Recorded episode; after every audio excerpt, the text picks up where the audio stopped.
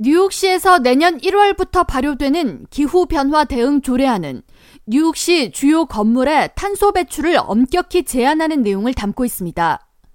이에 따라 시 전체 건물들에 약 150억 달러의 비용이 소요될 것으로 예상되는 등 비용 부담에 대한 우려의 목소리가 큽니다.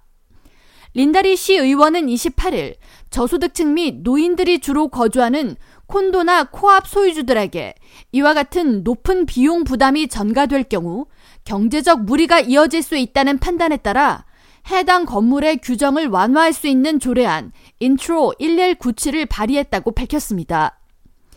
리 의원은 해당 조례안에는 콘도나 co-op의 온실가스 배출 한도를 계산할 때 건물의 총 바닥 면적 일부를 녹지 공간과 open space를 감안해서 계산하는 방법과 건물의 태양광 패널과 같은 탄소 배출을 줄이기 위한 개조가 이뤄질 경우 온실가스 배출 제한을 조정해주는 내용을 담고 있다고 설명했습니다. 아울러 건물 평균 감정가가 6만 5천 달러 이하인 경우 처벌 일정과 벌금 등을 완화하는 규정도 포함하고 있다고 덧붙였습니다. 내년부터 뉴욕시에서 발효되는 기후변화 대응 조례안은 2만 5천 square feet 이상 규모의 건물에 대해 탄소 배출량 상한선을 규정하고 2024년부터 2030년까지 단계적으로 규제가 확대되는 내용을 담고 있습니다. 내년부터 뉴욕 시 내의 건물 100만 개 중 약 5만 개의 건물이 조례안의 영향을 받습니다. 이어 2030년까지 시 전체 건물의 75%가 규제 대상으로 확대됩니다.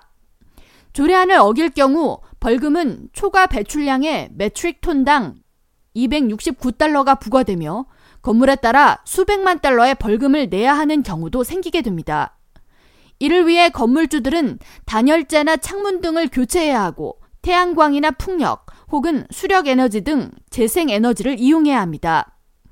린다리 의원은 시 기후 변화 대응 조례안이 그대로 시행될 경우 콘도나 co-op 소유주들은 2040년부터 월 관리비의 5%를 추가로 부담해야 할 것으로 예상된다면서 이번에 발의한 인트로 1197을 통해 중산층 이하 주민들이 거주하는 콘도나 co-op 건물의 탄소 배출 기준을 완화해 비용 부담이 경감되도록 하겠다고 조례안 통과의 필요성을 강조했습니다. K라디오 전영숙입니다.